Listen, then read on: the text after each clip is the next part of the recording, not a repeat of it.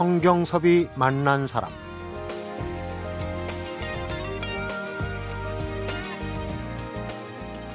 계곡 최순우는 우리나라 문화유산의 가치와 아름다움을 찾고 알리는 일에 평생을 바친 박물관입니다. 그는 선조의 문화와 이 땅의 유산이 총체적으로 모여있는 박물관이 왜 중요하고 얼마나 가치 있는지를 알았다. 성경섭이 만난 사람, 오늘은 제4대 국립중앙박물관장 해곡 최순우의 삶과 이야기를 담아낸 해곡 최순우 한국미술례자의 저자죠. 이충렬 작가를 만나봅니다.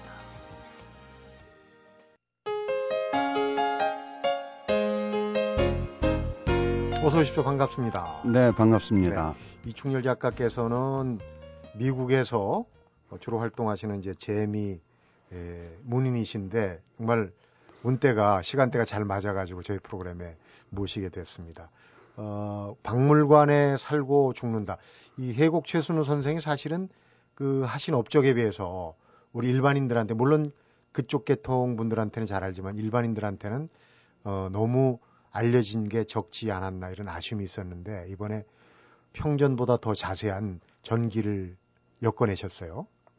어, 미국에서 계시는데 어, 문단 데뷔도 미국에서 하셨는데 이민을 가셔가지고 국내 문단에 데뷔한 건또 어떤 계기가 있었을까요? 예, 그 이민을 1976년도에 그 부모님이 이제 경제적으로 몰락을 하셔갖고 네. 이민을 가셨을 적에 이제 따라갔는데요. 어, 그 이후로는 이제 한동안은 그 장사를 하면서 글을 못 썼다가 그 한 친구가 어, 제가 이민을 떠날 적에 그 어, 모국어를 잊지 말라는 아. 그런 당부를 한번 해준 적이 있어서 모국어를 잊지 않는다는 건 결국엔 글을 쓰는 거다. 그래서 조금 이제 그 생활에 여유가 생긴 어 1994년 그러니까는 떠난 지 18년 후에 네. 어 실천문학이라는 그 종합 문예지를 통해서 어 단편 소설로 등단을 하게 된 겁니다. 음. 데뷔하신 데뷔작 기억나시죠? 어떤, 예. 어떤 내용이었어요? 어, 가깝고도 먼 길이라는 길이었었는데 우리나라 소설 중에 그 최인훈 선생의 그 광장에 보면은 어, 6.25 때 어, 6.25가 끝났을 적에 그 중립국을 선택한 76인의 포로가 있었습니다. 있었죠. 네. 예, 그 중에 한 명이 그 이명준이라는 분이 어, 홍콩으로 네. 가면서 이제 빠져 이제 물속에서 투신 자살을 했는데 그러면 나머지 분들은 인도를 가갖고 그 다음에 어떻게 됐는지를 잘 몰랐는데 제가 그거를 좀 취재를 했어요. 왜냐면 그분들이 아주, 아르헨티나하고 그 브라질로 갔었는데 어, 그 중에 일부 분들이 그 미국으로 오셨어요. 그래서 그분들을 취재해 보니까는 그분들이 인도에서 어떻게 제3국으로 왔고 그들의 삶이 무엇이었었고 또 일부는 또 북한을 방문한 분도 있어요. 가족을 네. 찾아서. 그래서 그 이야기를 해서 어, 그 미국에서 그, 그러니까 다시 고향을 갔다가 음. 차, 동생을 찾아서 가는 이야기를 쓴 게 바로 가깝고도 먼 길이었습니다. 어떻게 보면은 어, 우리 작가의 어떤 심정을 담은 작품이 아닌가. 왜냐하면 거기서 어, 이민을 가서 참 그 신안고난한 생활 속에서도 좀 그 모국을 그리는 부분이 있지 않았나. 왜냐하면 그 뒤에 그 미국 현지에 있던 우리 그 작가들, 화가들 그림도 많이 찾아내시고 예. 또 블로그를 운영해 갖고 사실은 미술에 국내 미술에 어 좋게 끼친 영향이 또 적지 않았어요. 블로그 네. 운영하던 때. 어, 나가 있다가 보면은, 어, 많은 분들이 애국자가 된다고 그러는데, 저의 네. 경우는 애국자보다는, 어, 문화에 대한 그리움이 컸습니다. 음. 어, 왜냐면 국문과를 아무래도 다녔었기 때문에 그 글에 대한 향수, 그리움, 그것이, 어, 글을 제대로 오랫동안, 18년 동안 못 썼기 때문에, 어, 문화, 특히 그 이렇게 그림 쪽에 관심을 좀 가졌었어요. 왜냐면 미국의 벽이 넓고 호황하기 때문에 네. 거기에 그 우리나라 그림, 소품이라도 한두 점 있으면 좋겠다 하는 마음에서 이제 그림을 한두 점 걸기 음. 시작했는데 그때 그 예를 들면 뭐 운보 김기창이 그 아주 초기작이라든가 이, 어, 이중섭 화가의 그 선생이신 네.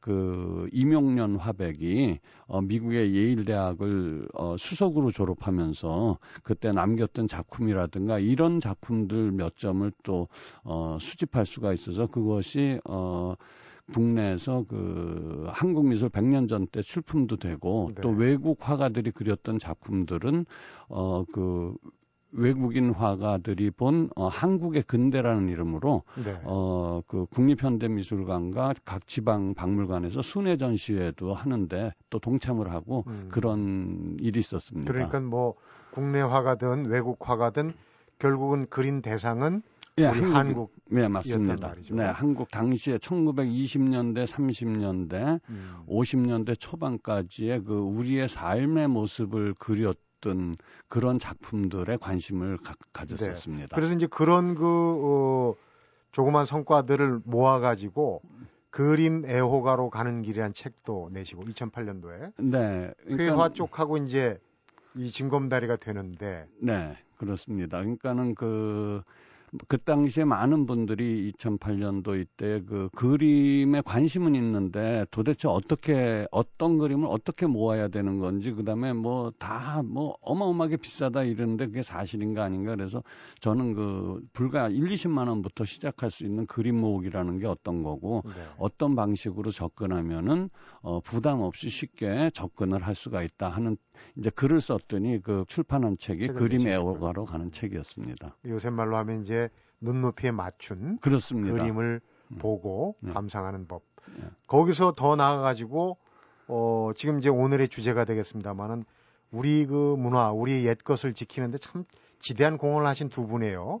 간송하고 회곡 두 선생님인데 한 분은 정말 그 열심히 모아가지고 잘 보관하셨고 또한 분은 그걸 지켜서 잘 해석하고 나름대로 전시회도 열고 해서 이제 알리는 일에 어, 큰 공헌을 하셨는데 두 분과의 만남은 그 간송과 회곡 선생과의 만남은 어떻게 이 인연이 된 겁니까? 예, 그 간송 선생과의 만남은 그 제가 국내에 들어왔을 적에마다 어 가능하면은 그 간송 미술관이 전시를 하면 꼭 가봤습니다. 네. 한번 그 간송에서 명품전 명품 100 점을 이렇게 전시한 적이 있는데 네. 그걸 보고 제가 거기에 뭐가 출품됐었냐면 훈민정음 해례본 지금 그 강화문 세종도왕께서 그 왼손에 들고 계신 네. 그 책을 비롯해서 우리가 교과서에 봤던 청자 운학문 매병이라든가 그런 수- 기라성 같은 그 국보 그 국보와 국보 보물 이런 작품이 전시된 걸 보고 도대체 이분이 어떤 분이시길래 어 이런 수집품을 모아갖고 개인 그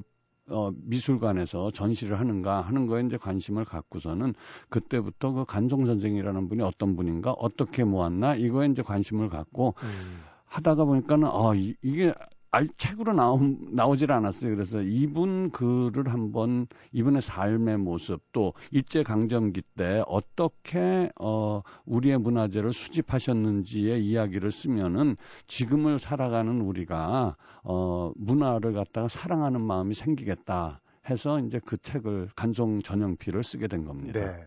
그런데 쓰다 보니까 이제 거기서 최순우라는 인물이 네, 나왔어요. 그렇습니다. 사실 그 우리 문화를 지키고 박물관이란 얘기를 하다 보면은 간송 선생보다는 회곡 최순우 선생 얘기가 더 이제 차지하는 부분이 클 수밖에 없는데 최순우 네. 선생은 어떤 분입니까?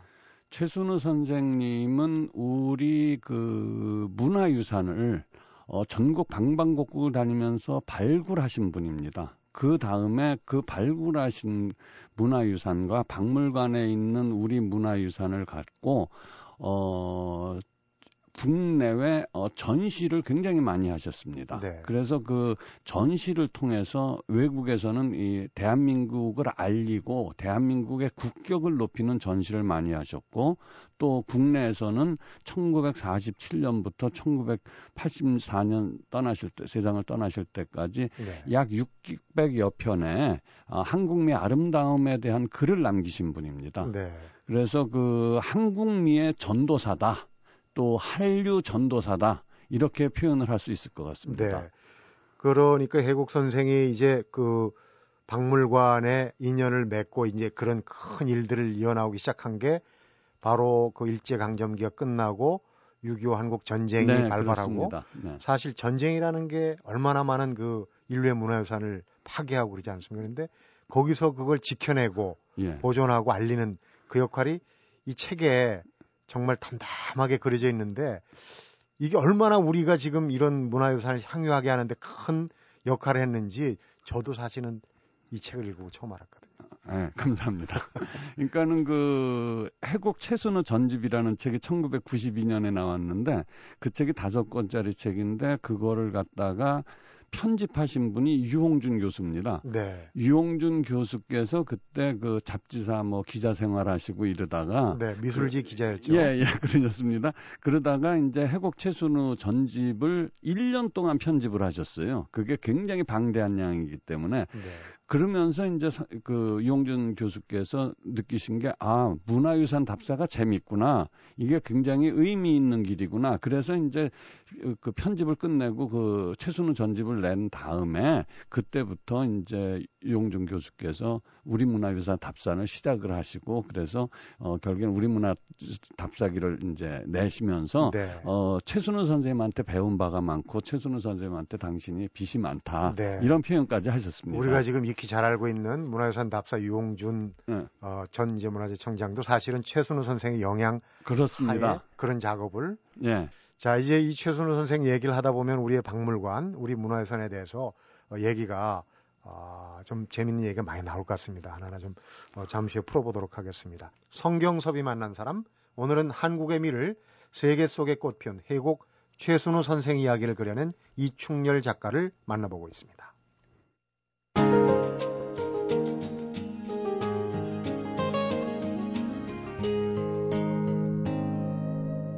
성경섭이 만난 사람. 그 시대에는 참 이런 분들이 많았어요. 입지적인 인물. 네. 박물관이 곧 내 무덤이다 이런 얘기를 하실 정도로 아주 박물관에 살고 박물관에 죽은 그런 입지적인 인물. 어, 학력 때문에 좀 그 불이익을 당한 부분도 있고 하지만은 일단 꿋꿋하게 했던 박물관 이외에는 생각하지 않으신 분이에요? 네, 그렇습니다. 어, 선생은 그 어, 일제강점기 때, 어, 개성에 있는 송도고보를 졸업하신 다음에, 그게 1934년 때인데, 어, 그 이후에 그 가정 형편으로 서울에 있는 대학을 진학할 형편이 못 돼서, 어, 그때 개성 부림박물관 관장으로 계시던 그 우리나라, 어, 최초의 미술사학자인 어, 우현 고유섭 선생이라는 분이 계십니다. 네. 그분이 경성제대 미학과를 나오신 분인데 어, 한국 미술사를 한번 이렇게 펼쳐보겠다는 어, 꿈을 갖고 개성 부림박물관에 어, 부임을 하셨는데 네. 어, 여름 방학 때 어, 박물관에 갔다가 그분이 이제 그 문화 해설을 하시 유물 해설하시는 거를 듣고 어 이제 그분 밑에 들어가서 네. 어 이제 공부를 하기 시작합니다. 그래서 개성군청 아 그러니까 그 당시에는 이제 부청이죠. 부청 어 고적계에서 한 10년 동안 하시면서 그 이제 고유섭 선생 밑에서 그 고려의 그 수도였던 개성 부근에 있는 어, 유적지를 답사하면서 네. 어, 한국 문화와 유물에 이제 눈을 뜨게 되신 분인데 네. 어, 고졸이라는 학력 때문에 그 이제 국립박물관 관원이 되었을 적에 처음에 시작한 게 행정직 서기였습니다. 네. 옛날엔 고졸 출신이 할 수 있는 게 면석이었듯이 그분들이 할 수 있는 건 대부분 서기였습니다. 그런데 서기였었는데 1947년에 어, 서울신문에 어, 고려 청자에 대한 글을 발표하면서 어, 박물관에서 그 최순우 선생이 어, 고졸임에도 불구하고 그 고유섭 선생 밑에서 어, 문화재에 대한 공부를 제대로 했구나. 특히 이 고려 청자와 백조에 대해서는 당시로서는 유일한 연구자였습니다. 네. 그래서 이제 어, 서기에서 학예사, 그러니까 그 당시에는 이제 박물감이라고 그랬는데 학예사로 발탁이 되면서 이제 쭉 했는데 계속해서 승진이 늦어서 무려 20년 동안 만년 과장을 하셨습니다. 네. 미술 과장. 그랬다가 우여곡절 끝 끝에 결국에는 1974년에 어, 관장이 되셨는데 그 전까지는 어, 대부분 어, 자신보다 박물관 생활을 늦게 하신 분들을 상관으로 모셨음에도 불구하고 네. 끝까지 어, 박물관에서 뛰쳐나올 생각 안 하시고 자신의 네. 길을 갔던 뚝심의 사나이라고 할 수가 있겠습니다. 네. 그러니까 우리 그 근데 박물관의 역사는 사실은 우리가 이 유실될 수도 있고 파괴될 수도 있는 모든 문화재를 잘 간소하고 보존하고 또 해석하고 하는데 이 일조를 하지 않았습니까? 이제 네. 그 시가 시작부터 거의 완성 단계까지를 이제 이 그 일을 하신 분이에요. 네, 그렇습니다. 결국 실력이 네. 출중하시고 쌓아온 음. 경륜이 있으니까 말년에는 어, 박물관장을 안 시킬 수가 없었어요, 정부에서도. 예, 그렇습니다. 그리고 어, 말년에 박물관장을 하시고 그 다음에 10년 동안 장수를 하셨습니다. 74년부터 84년. 84년까지요. 예, 그거는 그만큼 오랫동안 박물관에서 있었다는 거. 그 전에 있던 그 제2대 어, 김원영 교수는 1년 하셨고 네. 그 다음에 그 황수영 박사는 3년을 하셨는데 최순호 선생은 무려 10년 동안 장기 집권을 했습니다. 그거는 네. 왜 그러냐면 그만큼 능력이 탁월했었기 때문인데 그 능력이 탁월하다는 거는 그 전시 능 기획력이 굉장히 탁월했다는 것이 후배 그 박물관장들의 공통된 증언입니다. 그러니까 네. 한국 그 박물관의 전시를 세계적 수준으로 올리신 분이 바로 해곡 최순우 선생입니다. 이렇게 평가들을 하고 있습니다. 하신 일 중에 지금 가장 그 독자인 저도 그렇고 네. 지금 돌아가는 걸 봐도 그렇고 우리가 지금 어 바다 밑에 가라앉았던 그 목선에서 고려 네. 청자들이 나오는데 네. 우리 최순우 선생이 아니면은 이런 부분이 이게 어느 시대 건가 이게 어느 정도 가치가 있는가를 참 알아보지도 못할 수도 있었겠구나. 처음으로 강진에서 고려 청자터를 발견 이건 역사적인 사건이에요. 네, 그렇습니다. 그랬는데 예.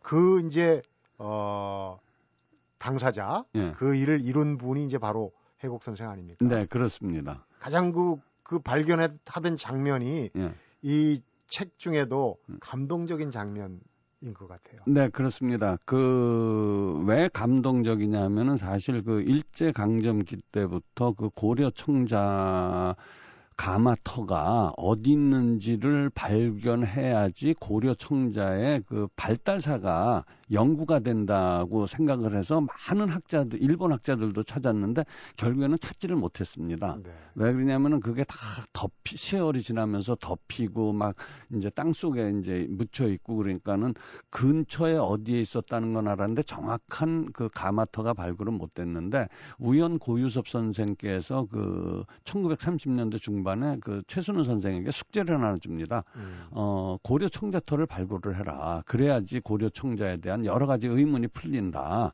어, 그랬는데, 그, 우영 구유섭 선생은 그, 우리나라 해방되기 한 해 전인 1944년에 간 경화로 세상을 떠났고, 네.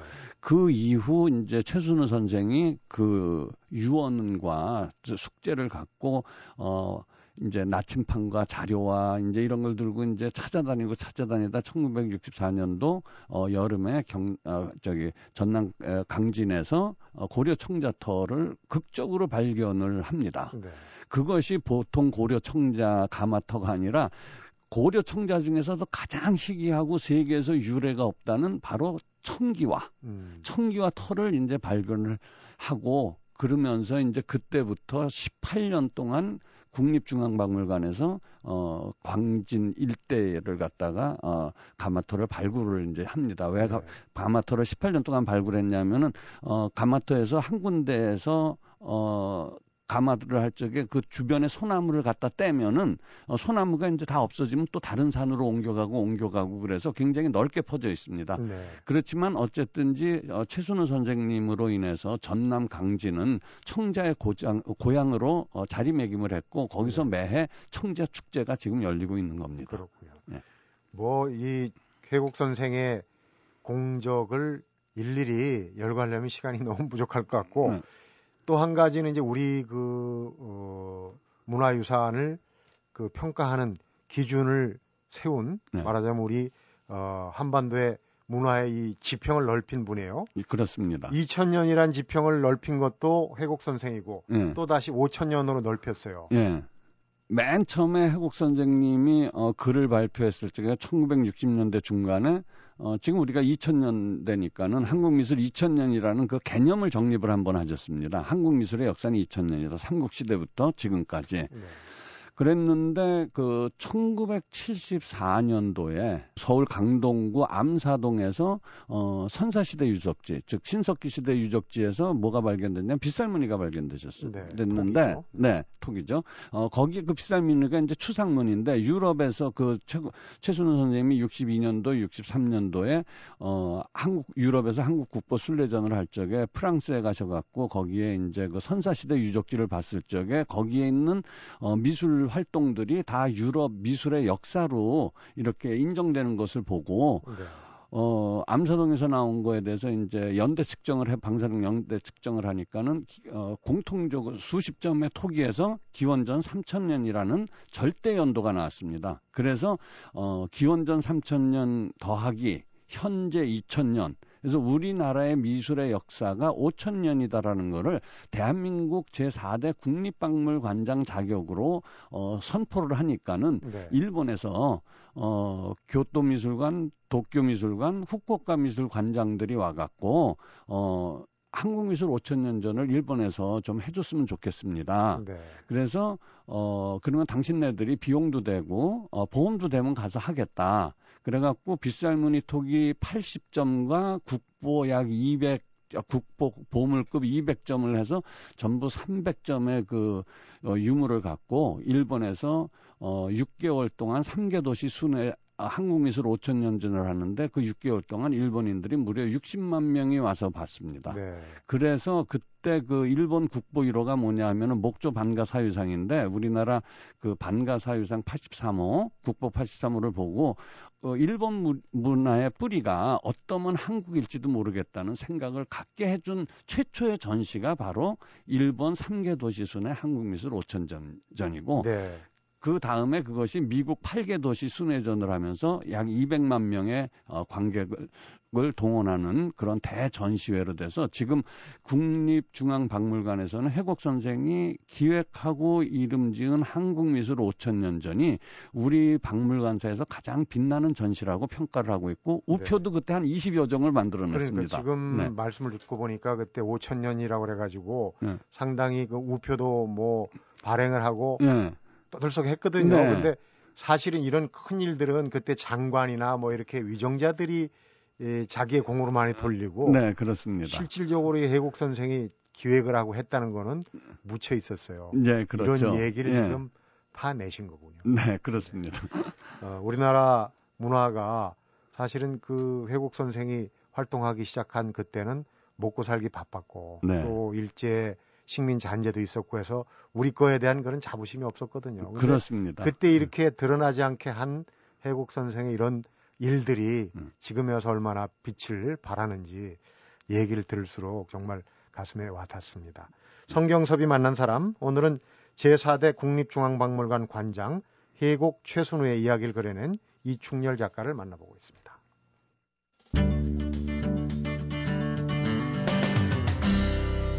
성경섭이 만난 사람. 어떤 인물에 대한 최고의 존경심이 없다면 정말 이런 전기를 써내기가 힘들었겠다. 이거 뭐 자료 찾기 또 그 당시에 어, 친했던 분들, 주변 인물들, 생존하신 분들 만나보고 또 쓰신 글들을 다 일일이 다 챙겨 보셨을 거 아닙니까? 네, 그렇습니다. 어, 그 부분에서 드디어 계곡 선생이 박물관장이 됐을 때 꽃다발이라도 들고 정말 가서 축하해주고 싶었다. 물론 과거에 지나간 일입니다만은 네. 그런 심정을 피력을 하셨어요. 이 전기를 쓴다는 거는 그 그분의 삶을 어 총체적으로 파악이 돼야 되고 또 무엇보다도 어 가장 중요한 거는 그 사실성과 정확성입니다. 어, 며칠 전에도 그 출판사로 어떤 분이, 어, 혹시 이거 이렇게 된 부분이 아닙니까? 하는 그걸 해왔을 적에 아닙니다. 제가 근거는 요러 요런 근거로 해서 이렇게 썼습니다. 할 정도로, 어, 이 해곡 선생님이나 간송 선생님 같은 경우에는 그 보는 눈이 굉장히 많으십니다. 네. 독자들이. 그렇기 때문에 그, 어, 고증을 정확히 해야 되기 때문에, 어, 제가 그 초고 자료를 모은 것만 해도 한 원고지 3,000매 이상을 해서 이제 거기서부터 축약을 해 나갔는데 네. 그분에 대한 그 말씀하셨듯이 존경심 이게 있었기 때문에 그 작업을 즐겁게 할 수 있었지 이게 즐거움이 없으면은 사실 이 작업이 너무 힘들어서 하기가 힘든데 네. 어, 즐겁게 재밌게 했다고 해도 과언이 아닙니다. 그리고 누가 뭐라 그래도 다 근거를 댈 수, 허투루 쓴 게 없다. 네, 그렇습니다. 네. 어, 전 이 책에 또 보면은 그 회국 선생의 부인께서 네. 박, 박금섬 네, 박금섬 여사입니다. 뭐 어렵게 박봉을 쪼개고 광주리 장사를 하고 그래서 네. 모은 돈으로 이제 집을 장만하는 예, 예, 그런 예. 대목들이 나와요. 예. 그리고 이제 삼청동에서 사시다가 궁정동에 이제 성북동 예. 집들이 요즘은 뭐 왜 이렇게 옛 것을 그 성급하게 허물고 그런지 모르겠는데 어쨌든 그 뜻 있는 분들이 십시일반으로 모아서 집을 지켜냈어요. 그 네. 지금 어, 혜곡 선생 박물관이 됐다고요. 네, 그렇습니다. 그러니까는 그 2010년도에 어, 우리나라에 그 내셔널 트러스트라는 단체가 생겼습니다. 이게 네. 영국에서 시작돼서 지금. 청, 어, 전 세계 50여 개국에서 활동을 하는데 이 단체는 뭘 하냐면 어, 정부에서 보존하지 못하는 문화유산을 시민들의 힘으로 어, 보존하자. 그래서 이제 그 단체가 우리나라에 생겼을 적에 제일 먼저 어, 시민문화유산 1호를 뭘로 할 것인가 하는 회의가 이제 열렸을 적에 최순우 선생님이 살던 한옥이 가장 그 한국미 아름다움을 갖고 있는 서민적 한옥으로 평가되고 있으니 네. 거기 있는 그 유족인 따님을 다른 데로 좀 이사 가라고 그러시고 어, 그 집을 갖다가 그 십시일반으로 모금해서 어, 그 돈이 사실 뭐 120평이니까 성북통에 120이니까 상당한데 네. 해국 선생님이 그 인덕이 워낙 많으셨던 분이고 주변에 따르시는 분들이 많아서 어 무려 그 8억이란 돈이 십시일반으로 모금이 됐습니다. 네. 예. 아, 6개월 만에. 음. 그래서 그걸 갖다 유족한테 이제 보상을 해 드리고 이제 다른 데로 가십시오. 그리고 거기를 1년 동안 수리를 했습니다. 박물관으로 음. 거듭날 수 있게. 그러고 나서 어 이제 시민들에게 개방을 해서 지금 그것이 어 우리 때뿐이 아니라 요 다음 세대까지 잘 보존될 수 있고 개방될 수 있도록 계속해서 보존하고 있는 것이 바로 최순우 옛집입니다. 네. 이 작가님도 국내에 머물 땐 거기 가서 뭐 해설가도 하고 봉사활동을 하는 걸로 알고 있습니다. 네, 그렇습니다. 그러니까 저도 그- 거기 오시는 분들이 다섯 분만 넘으시면은 그 해설, 자원봉사 해설도 하고 네. 또 이제 그런 활동을 하는데 저뿐이 아니라 그 많은 분들이 어 그런 활동가라는 이름으로 와서 또 풀도 뽑고 지붕에 가서 뭐 이렇게 손질도 하고 그런 분들이 아주 많습니다. 음, 우리 일반 대중에게 잘 알려지지 않은 그러나 우리한테 큰 영향을 끼친 분들은 우리가 발굴해서 얘기도 전하고 또 네. 이렇게 교훈도 삼고 하는 게 얼마나 좋은지 모르겠어요. 지금 간송 선생하고 해국 선생이 이어서 네. 어디 인터뷰에 뵈니까 한 세 분 정도를 더 예. 사실 쓰기 어려운 작업인데 세 분을 더 하신다는 것도 제가 보기엔 참 어떻게 보면 욕심이기도 한데 어떻게 다음엔 어떤 분을 좀 우리가 어. 너무 알려진 분은 뭐 우리 어, 이충렬 작가 안 나서도 되죠. 네, 그렇습니다. 그래서 그 얼마 전에 어떤 분이 어 생각하기 힘든 사람들을 찝어낸다는 이야기를 했었는데 요 다음에 쓰려고 분, 한 분은 자 맨 처음에 이제 간송 선생님은 지키신 분, 해곡 선생님은 알리신 분인데 어요 다음은 문화를 갖고 사업을 하신 분 이야기를 쓰려고 그럽니다. 음, 온전히 문화를 갖고 사업을 하신 분이 있어요. 장사 속이 아니고 문화 사업. 예, 문화 사업입니다. 문화 사업.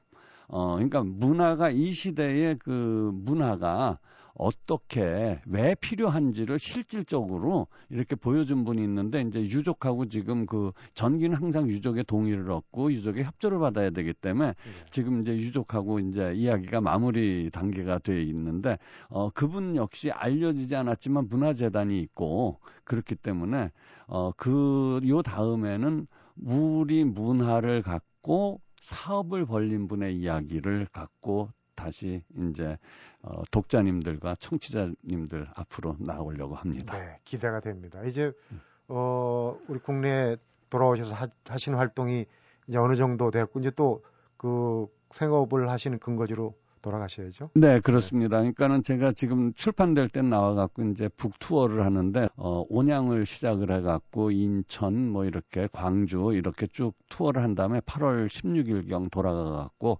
이제 요 다음 작업을 어, 매진하려고 합니다. 네. 오늘 바쁘실 텐데 투어도 하시고 바쁘실 텐데 귀한 시간 내주셔서 고맙고요. 재밌는 얘기 잘 들었습니다. 네, 고맙습니다. 이렇게 그 귀한 프로그램에 어, 해곡 최순우 선생님의 이야기를 소개할 수 있게 해주셔서 저도 대단히 네, 감사드립니다. 감사합니다. 성경섭이 만난 사람 오늘은 해곡 최순우 한국미의 순례자의 저자 이충렬 작가를 만나봤습니다. 해곡 선생의 월급이 너무 적어서 부인이 어린 딸을 업고 시장으로 장사를 나가는 걸 보고 지인 중에 한 분이 정식 교수 자리를 제의했다고 합니다. 그런데 돌아온 말은 아직도 박물관에 내가 해야 할 일이 많다. 이런 대답이었다고 합니다. 우리 문화유산을 지키고 알리는 것 외에는 한눈을 팔지 않은 대곡 선생의 진면목이 드러나는 대목입니다. 성경섭이 만난 사람 오늘은 여기서 인사드리겠습니다.